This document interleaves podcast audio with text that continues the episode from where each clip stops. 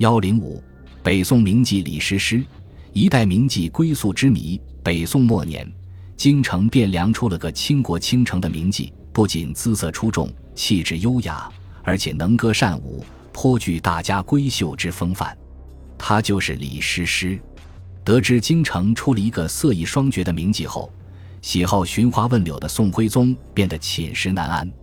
当徽宗目睹了这位绝色佳人的风采之后，竟然不顾群臣反对，正式将李师师迎入宫中，册封为李明妃。然而，宋钦宗即位后，李师师却被贬为庶人而逐出皇宫。关于李师师的下落，民间主要有以下四种说法：其一，靖康之难后，李师师逃出汴京，来到慈云观中做了女道士；其二，在金兵攻破汴京之后，李师师不幸被俘。然后随金兵北上，并嫁给一个身有残疾的金兵，默默无闻地度过余生。在清人所著的《续金瓶梅》等书中都有这种说法。其三，汴京沦陷后，李师师辗转南渡，成为一个商人的小妾。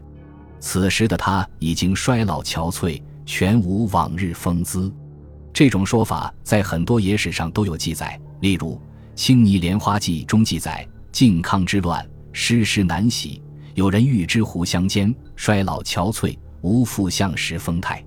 宣和遗事中也曾记载，后流落湖湘间，今湘南一带为商人所得。其次，进入汴京后，金主垂涎李师师的美色，便派降臣张邦昌千方百计寻找。为讨金主欢心的张邦昌不惜重金悬赏，最终将李师师找到。李师师不愿意伺候金主，先是用金簪自刺喉咙，没有成功，于是又折断金簪吞下自杀。大多数史学家都对这种说法表示怀疑，认为这只不过是后人借塑造李师师这一形象讽喻当世。那么，一代名妓李师师的归宿究竟如何，恐怕永远是一个难解之谜了。